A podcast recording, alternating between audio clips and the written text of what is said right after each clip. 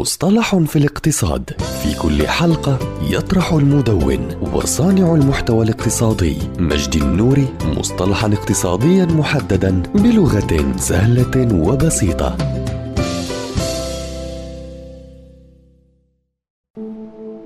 عقلية الصومعة وتسمى أيضا بالعقلية المتقوقعة والعقلية المنعزلة أو العقلية المنغلقة. وقد صاغها فيل إنسور الذي كان يعمل مديرا في شركة جوديير المتخصصة في تصنيع المطاط والإطارات ليقدم مصطلح متلازمة الصومعة الوظيفية ليصف الهياكل التنظيمية التي تعمل الأقسام في الشركات بموجبها على نحو انعزالي ومفكك مستمدا تشبيه الصومعة من صوامع الحبوب في مدينته آنذاك. ذاك. وتعرف عقلية الصومعة على أنها الامتناع عن مشاركة المعلومات مع زملاء العمل في الأقسام أو القطاعات الأخرى ضمن الشركة نفسها والذي يترتب عليه الحد من الكفاءة في إجمالي عمليات الشركة وتثبيط المعنويات والتأثير سلبيا في النتائج والأرباح.